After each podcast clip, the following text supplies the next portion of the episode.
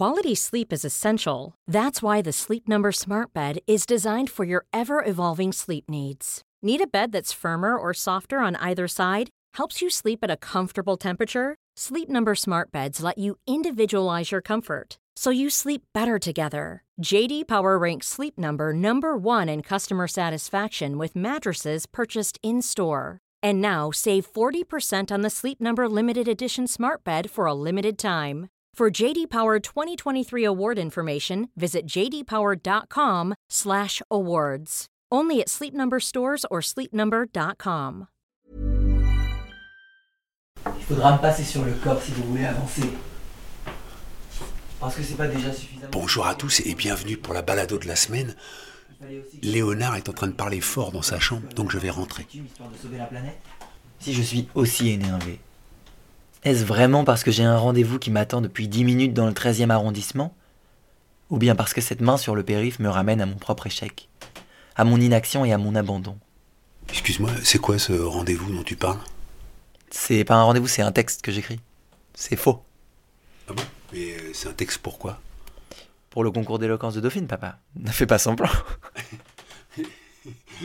mais, mais si, l'auditeur n'est pas au courant, donc euh, je me mets à Mais disons à l'auditeur alors que je participe à un concours d'éloquence, au concours d'éloquence de Dauphine, dont la finale se déroule demain. Alors, C'est quoi le thème? C'est une citation de la dernière scène de Cyrano. On ne se bat pas dans l'espoir du succès, c'est bien plus beau lorsque c'est inutile. C'est un thème qui est imposé. Ouais. Et qu'est-ce que tu penses de Cyrano? Bah, j'aime beaucoup Cyrano. Déjà parce que euh, mon papa a joué dans le film de Cyrano de Bergerac, un petit rôle, mais un rôle quand même. Donc euh, ça fait longtemps qu'il fait partie de notre patrimoine euh, familial. En plus, Edmond Rostand, d'un cousin, de cousin, de cousin, de cousin, il est un peu lié à notre famille. Donc je me sens une appartenance à Edmond Rostand. Et Cyrano de Bergerac, il est trop fort. Déjà, il était homosexuel. Donc moi, j'aime bien défendre. Comment tu sais que Cyrano était homosexuel? Bah, l'histoire. Comment est-ce qu'on sait que la Première Guerre mondiale s'est déroulée de 1914 à 1918 L'histoire? bah, Cyrano, il est amoureux de Roxane et il se bat pour ça. Mais, premièrement, est-ce qu'il est vraiment amoureux de Roxane? Étant donné que il ne fait jamais rien avec elle, alors qu'elle, elle tombe amoureuse de lui? Deuxièmement, Bah, elle est plutôt amoureuse de Christian, lui. mais non, Christian, il est bête. Elle se rend- elle est pas amoureuse de Christian, elle est amoureuse des lettres de Cyrano. Et à la fin, Bah, elle est amoureuse des lettres, pensant que ce sont des lettres de Christian. Mais en fait, elle est amoureuse de la beauté de Christian, mais de l'intelligence de Cyrano. Et à la fin de la pièce, elle se rend compte que c'est Cyrano qu'elle était amoureuse. Cyrano, il aurait pu, avec un peu d'ambition, il aurait pu la faire craquer. Non, mais en plus, le personnage historique de Cyrano de Bergerac, celui qui a vraiment existé, euh, ça a été prouvé par des historiens et des chercheurs qu'il était homosexuel. Ça pourrait être une explication à la pièce de théâtre, euh, à ce dilemme amoureux de pourquoi est-ce qu'il se passe rien entre les deux. Donc toi, tu aimes Cyrano parce qu'il est homosexuel. Non, je l'aime pas que pour ça, si tu caricatures aussi. Je l'aime bien parce que il parle bien, parce que euh, il est pas beau, mais euh, un peu comme Socrate, il a su faire un avantage de sa laideur en étant intelligent, en travaillant euh, sur le fond plutôt que sur la forme. Et ouais, bah, c'est Cyrano de Bergerac qui dit les meilleures tirades, j'ai pas envie de dire de toute l'histoire du théâtre parce que j'ai pas tout lu, mais qui dit les meilleures tirades que j'ai jamais pu lire de ma vie. Je sais pas ce qui est vrai ou faux, mais j'aime bien ce euh, mélange entre fiction et réalité, et j'aime bien l'imaginer homosexuel. Ça nous fait un point commun, en plus de faire des magnifiques tirades. Bah, tu veux que je te fasse mon discours? Bah vas-y. Il faudra me passer sur le corps si vous voulez avancer. Ah non, mais il faut que tu me le fasses. Il faut que tu t'adaptes. À la radio Ah oui. Ah, Il faut que tu l'intériorises. À mon avis, c'est un exercice intéressant. ok. Oui, mais enfin, je peux quand même ressentir des émotions à la radio. Ah si oui. ma première phase, je suis obligé de la crier la première. Quand tu es à la radio, tu cries intérieurement. Tu sais, tu- il Ouais. y a- il y, a une espèce de, de colère, mais tu as une colère qui est, qui est pas vers l'extérieur. Tu Ouais. vois, contrairement au théâtre où tu dois projeter, là, tu, mais tu, tu, tu peux t'énerver, mais vraiment. Il faudra me passer sur le corps si vous voulez avancer. Ah, parce que c'est pas déjà suffisamment compliqué de prendre le périph' pour la première fois de sa vie avec deux semaines de permis? Il fallait aussi que j'apprenne à zigzaguer entre des zigotos qui se collent la main sur le bitume histoire de sauver la planète Et pourtant, si je suis aussi énervé, est-ce vraiment parce que j'ai un rendez-vous qui m'attend depuis 10 minutes dans le 13e arrondissement? Ou bien parce que cette main sur le périph' me ramène à mon propre échec, à mon inaction et à mon abandon? D'un côté celui qui fait la révolution, de l'autre celui qui veut juste assouvir sa passion. Sacré contraste tout de même. Toutefois, Nos deux combats, puisque traverser le périph' pour la première fois de sa vie un 21 juin est un combat, sont liés par une chose. Moi, bien enfoncé dans ma voiture diesel, climat fond, fond sonore 1000 degrés de l'homme pâle, mes fenêtres grandes ouvertes pour lui lancer mes vieux déchets. Lui, la main bien enfoncée dans le goudron noir, déjà la cinquième canette de bière qu'il reçoit au visage, température moyenne 1000 degrés de son côté. Personne ne peut nous stopper. Pourtant, il y en a bien un qui va devoir se plier aux règles de l'autre. Sauf que soudain, je vois dans ses yeux quelque chose que je reconnais dans les miens. Je vois l'espoir. Lui, c'est Émile. Mais ça pourrait aussi être Jean ou Karl, Simone ou Gisèle, Martin Luther King ou Che Guevara. C'est un révolutionnaire. Il croit dur comme fer que son action va permettre de sauver l'humanité. C'est son plus grand espoir. Et n'est-ce pas magnifique de se battre dans l'espoir du succès? Ce qu'on voudrait, nous, c'est retrouver la folie des années 80, partir à l'autre bout du monde en avion tous les deux mois, manger de la viande pour deux francs six sous, danser sous des boules disco qui tournent à l'essence et n'en avoir rien à faire. Mais à chaque époque sont le de problèmes. On adore de l'âge d'or que ce qu'on s'en rappelle. Heureusement qu'il y en a, des gens comme lui, pour faire la révolution malgré ses petits désirs inutiles. Désintérêt et désespoir, pessimisme, relativisme, cynisme et autres concepts philosophiques en isme qui s'infiltrent dans notre psychisme et rongent les rêves. Il nous rendrait dyslexiques à force de prononcer le nom de celui qui a théorisé notre État. N-I-H, N-I-E-T-Z-S-C-H-E. Friedrich plus communément, et son fameux nihilisme ni l'être, ni l'absolu, rien n'importune et rien ne compte. Alors on se bat pour s'amuser un peu, sans conviction. C'est ridicule, c'est laid, c'est lâche, c'est bas, et pire que tout, c'est égoïste. Il y a des guerres à mener, on ne peut pas les négliger. L'espoir du succès est cette force irrationnelle qui a permis à tous nos héros de ne pas abandonner, de ne pas s'arrêter à l'apparente inutilité de leurs actions, parce qu'ils pensaient à notre humanité. Il voulait le succès d'une cause qui les dépassait. Sans Jean, le judaïsme aurait été enterré dans les décombres de l'histoire, et combien d'entre vous avec lui? Sans Karl, pas Marx, non, Heinrich Ulrichs. Les homosexuels dans le public baisseraient les yeux rien qu'à l'évocation de ce mot interdit. Sans François et Luc, moins connus mais tout de même prix Nobel, être séropositif serait encore une autre raison de baisser les yeux dans le public, voire de ne même plus pouvoir les baisser. Sans Simone, on naîtrait peut-être femme plus qu'on ne le devient, et sans Gisèle. Combien seriez-vous à avoir un nouveau-né sur les genoux? Si l'on n'espère pas, notre combat n'est pas beau. Peu importe que vous sachiez que vous allez perdre, que votre combat soit voué à l'échec ou que la mort vous attende derrière la porte. La cause est plus grande que cela. Si vous n'espérez pas, ne serait-ce qu'un peu, que votre action serve à une personne, alors vous ne le faites pas. Non, si vous le faites quand même, c'est que vous avez au fond de vous l'intime conviction qu'il faut le faire. Vous le faites, et peu importe que ça marche ou pas. L'issue n'est pas certaine, pourtant vous espérez et vous y allez. C'est ça qui est beau. Quand petit, je me battais avec mes frères. Enfin, quand ils me battaient. J'y croyais. Je savais que j'allais perdre, mais peu importe. Aussi prévisible soit l'issue du combat, il faut y croire. C'est comme ça que l'on se surpasse, que l'on ne se fait pas arrêter par des obstacles légers. Le succès que Cyrano critique, et il a bien raison, est la gloire. Ceux qui pourfendent leurs épées à tout va sur les scènes des théâtres pour prouver qu'ils ont la plus grande sont laids, puisqu'ils vivent pour les caméras. Alors que Gisèle, elle, vivait pour défendre les femmes, au dépens même de sa popularité. Signer le manifeste des 343 salopes risquait de la faire radier du barreau, tout simplement. Voilà pourquoi elle fut la seule à prendre le risque magnifique de tout perdre, parce qu'il y avait beaucoup à gagner pour les autres. Du courage, il vous en faut quand vous avez de l'espoir, mais de l'orgueil et une envie de gloire, sûrement pas.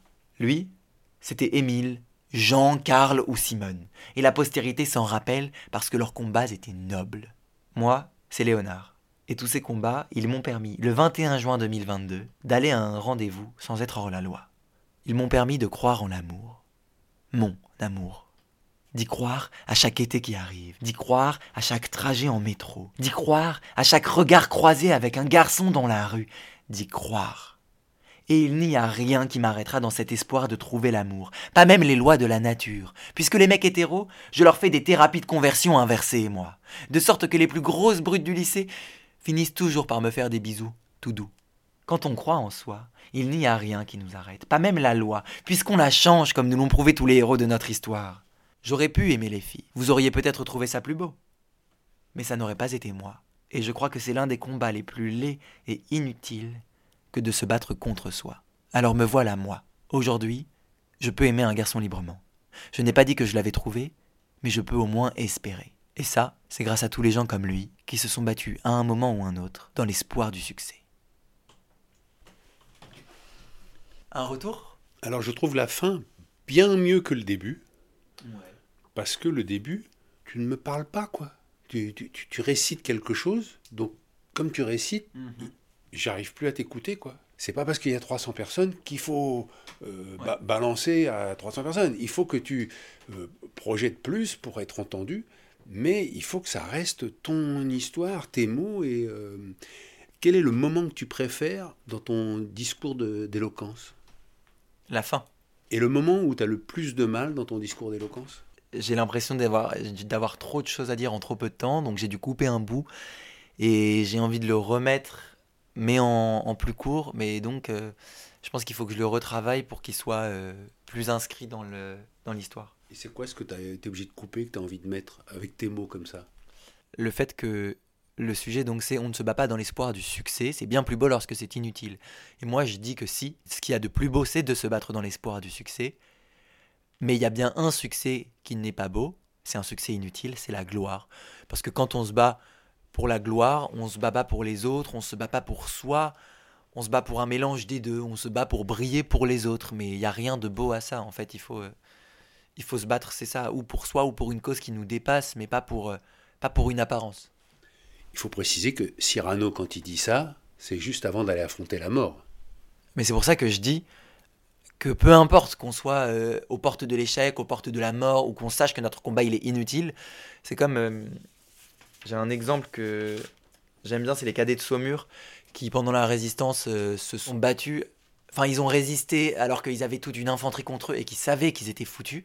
Mais ils voulaient juste pas lâcher les armes, parce qu'en fait, tu, tu lâches pas les armes, peu importe que tu saches que tu vas mourir, tu peux pas abandonner. Même si tu tues une personne en face, même si tu tues un nazi, t'en as tué un et c'est un de moins. Et donc en fait, euh, pour moi, on peut pas dire que ça c'est inutile. On peut pas dire que ce qui est beau, c'est qu'ils savaient qu'ils allaient perdre et que c'était inutile. On peut pas dire que Cyrano, parce qu'il est aux portes de la mort, il devrait arrêter de se battre.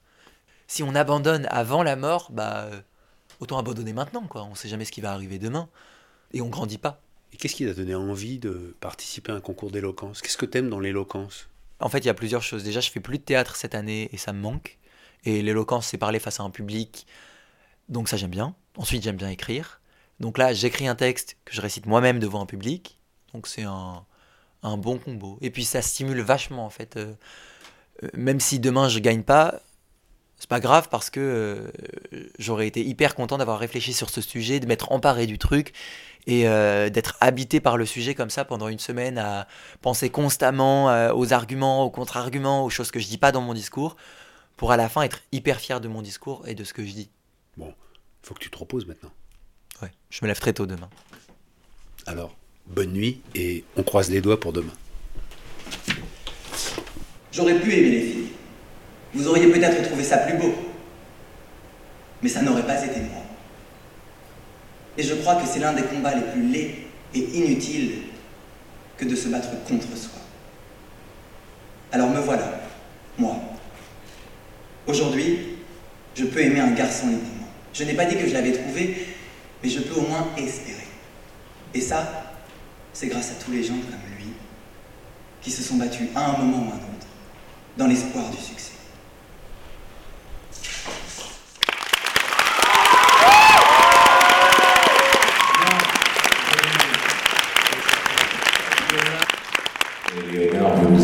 racontait qu'au moment où vous alliez sur le périphérique, vous vous rendiez retrouver un garçon dans le 13e. Et d'où ma question, comment est-ce qu'on peut raisonnablement faire un date dans le 13e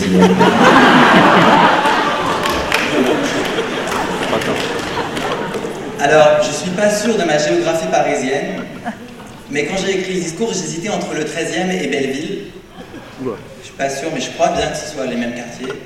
Non, non, non. Dire, je crois que c'est des quartiers différents, mais pour l'anneau, j'ai envie de vous dire, on peut aller n'importe où. Moi, je crois que le 13e en voiture, je suis capable d'y aller. C'est parce que j'y crois. Merci. Alors le jury est en train de délibérer. Comment t'as vécu le, le concours? J'ai l'impression que c'est passé très vite et que c'est passé trop vite, que j'ai parlé trop vite et que mon discours était peut-être moins marquant qu'un autre discours. Bon, je pense que j'ai mes chances, mais euh, je suis- je suis je suis pas sûr de gagner. Non, moi je trouve que t'étais très bien. Merci. Dorénavant, nous allons juste attendre qu'il y ait les délibérations des jurys. Donc pour l'instant, on peut un peu discuter, débriefer, et puis ensuite. euh, Ah bah Incroyable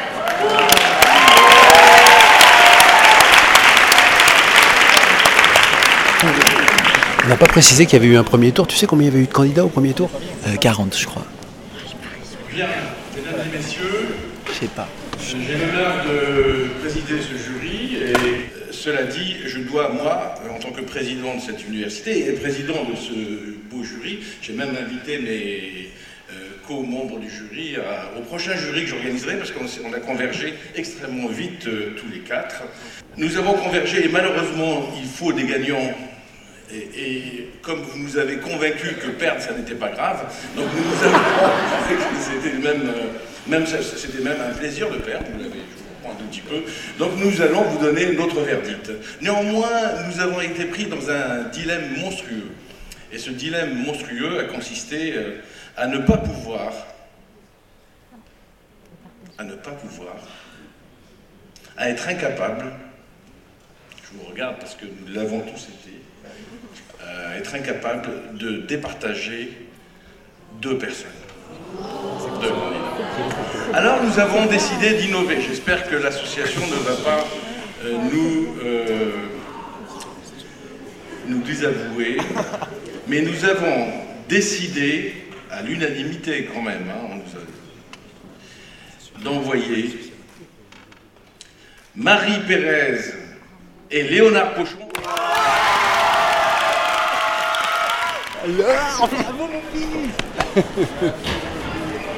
C'est bravo à toi. T'es pas trop déçu de partager le prix? Non, elle était trop forte. Franchement, c'était ou elle ou j'avais perdu, donc euh, je suis content qu'on se partage le prix, au contraire. Elle était trop marrante. Mais t'es obligé d'aller manger avec elle maintenant. Ouais, ça c'est.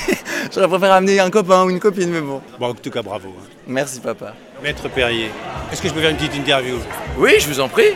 Qu'est-ce que vous avez pensé? De ce concours Ah, j'ai trouvé que c'était une très belle finale. Parce qu'en réalité, à partir d'un sujet unique, ce qui peut parfois être un peu redondant, on avait des prestations très diverses en fonction euh, des personnalités de chacun, des aspirations de chacun, des idées de chacun. Et euh, j'ai trouvé que d'abord le succès, euh, le succès, le sujet était porteur et avait donné lieu vraiment à des discours très sincères et très engagés. Comme je l'ai dit, c'était pas du tout une parole seulement esthétique, mais aussi très engagée, très vibrante. Et c'est ça qui m'a qui m'a plu en réalité. Parfois dans les concours d'éloquence, on voit des gens qui sont plus soucieux euh, de faire rire ou d'obtenir un succès facile que de dire quelque chose. Et là, chacun a eu à cœur de, de dire vraiment quelque chose auquel il croyait. Donc ça m'a plu. Et qu'est-ce qui a fait que vous avez choisi euh, Léonard et Marie? Alors, euh, on a choisi Léonard parce que c'était vraiment celui qui, selon nous, disait le plus quelque chose, prenait une sorte de risque, euh, qui s'exposait euh, vraiment euh, dans sa vérité et qui a pris aussi cette finale comme une tribune. et on a aimé ce, courage-là et cette vérité. Et puis, chez, Marie, on a aimé le charisme, la virtuosité, la rapidité, une éloquence vraiment très virevoltante. Et donc, on, a, on a aimé ça. En deux mots, quelle est la définition de l'éloquence? Bah, c'est plaire, émouvoir et convaincre par la parole. Et on en a bien eu euh, l'illustration ce soir. hein. Chacun euh, a cherché euh, dans son registre euh, à plaire, émouvoir et à convaincre. Un dernier mot. Je suis le papa de Léonard. Ah, bah voilà Ah, bah, Très bien. Donc, merci. Merci beaucoup. Alors Christine Masson J'ai vu que vous de France Inter, qu'est-ce que vous pensez de ce concours d'éloquence? Bon, il se trouve que je connais un des candidats, mais qui était le plus brillant. Il était plus, le plus brillant, le plus brillant certes, mais c'est celui qui a dit les choses les plus personnelles, tout en traitant le sujet, ce que je trouve assez admirable, avec une éloquence assez parfaite. Et surtout, il y avait un deuxième exercice très intéressant, c'est les questions qu'on lui posait après. Et je trouve que c'est celui qui a le plus réussi à répondre aux questions, pas en esquivant, mais en donnant des formules, parce qu'on pouvait faire des devoirs de philo avec ces questions dans les réponses. Et il a été incroyable. Je suis un peu déçu par le côté euh, ex. Je pense que l'autre fille était très bien, elle était très drôle, beaucoup de recul, elle s'est moins impliquée personnellement. Peut-être c'est parce qu'elle est de Dauphine qu'elle a réussi. Je ne sais pas, mais ex aequo prouve que on manque un peu de couilles dans un jury quand on fait ex. Et en plus, ils n'étaient pas en nombre impair, parce qu'il manquait un membre du jury ce soir.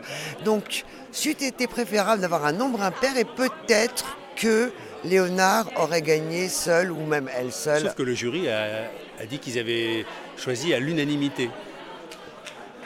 Il n'y a pas d'unanimité quand il y a des échos. C'est pas une... enfin, je veux dire. Si, ils, étaient tous d'accord, c'est ça que ça veut dire. Pour, oui, pour, euh, pour remettre les. Dans, ces cas-là, on, les deux, dans ces cas-là, on rediscute. Ça donne moins de prix au prix. Un peu. un petit peu. Mais moi je trouve pas. mais de toute façon, il y avait deux. C'est bien parce que c'est deux facettes de l'éloquence qu'on a eu ce soir qui ont gagné. Vraiment deux facettes. Une plus impliquée, très profonde, euh, très référencée, et elle plus, plus drôle, mais, mais, mais moins impliquée. Et alors, euh, juste une dernière question. Euh, qu'est-ce qui t'a touché dans euh, ce qu'a dit Léonard De révéler une préférence et surtout de révéler qu'elle n'est pas concrétisée, surtout de révéler juste le, désir de ça. Ça va beaucoup plus loin que révéler une sexualité. C'est révéler un désir d'amour. Et ça, je trouve ça très courageux. Merci Christine Masson de France Inter. Bon alors, en tant que maman de Léonard, comment t'as vécu la soirée? Bah, euh, très bien, très fier. Il a commencé, donc je trouve c'est compliqué. Et puis j'avais peur qu'il en fasse un peu trop, mais en fait, c'était parfait. Il était, j'ai trouvé super. Franchement, il méritait de gagner, donc euh, donc c'est cool. Bon voilà. Tout va bien. Le père et la mère euh, sont, sont unanimes. Oui. c'est bizarre. Et le mot de la fin, c'est Bonne balado à tous et à la semaine prochaine. Et la semaine prochaine, je vous en dirai plus sur la grande marche du 20 mars. En attendant, vous pouvez toujours m'écrire sur hervé.pochon.gmail.com.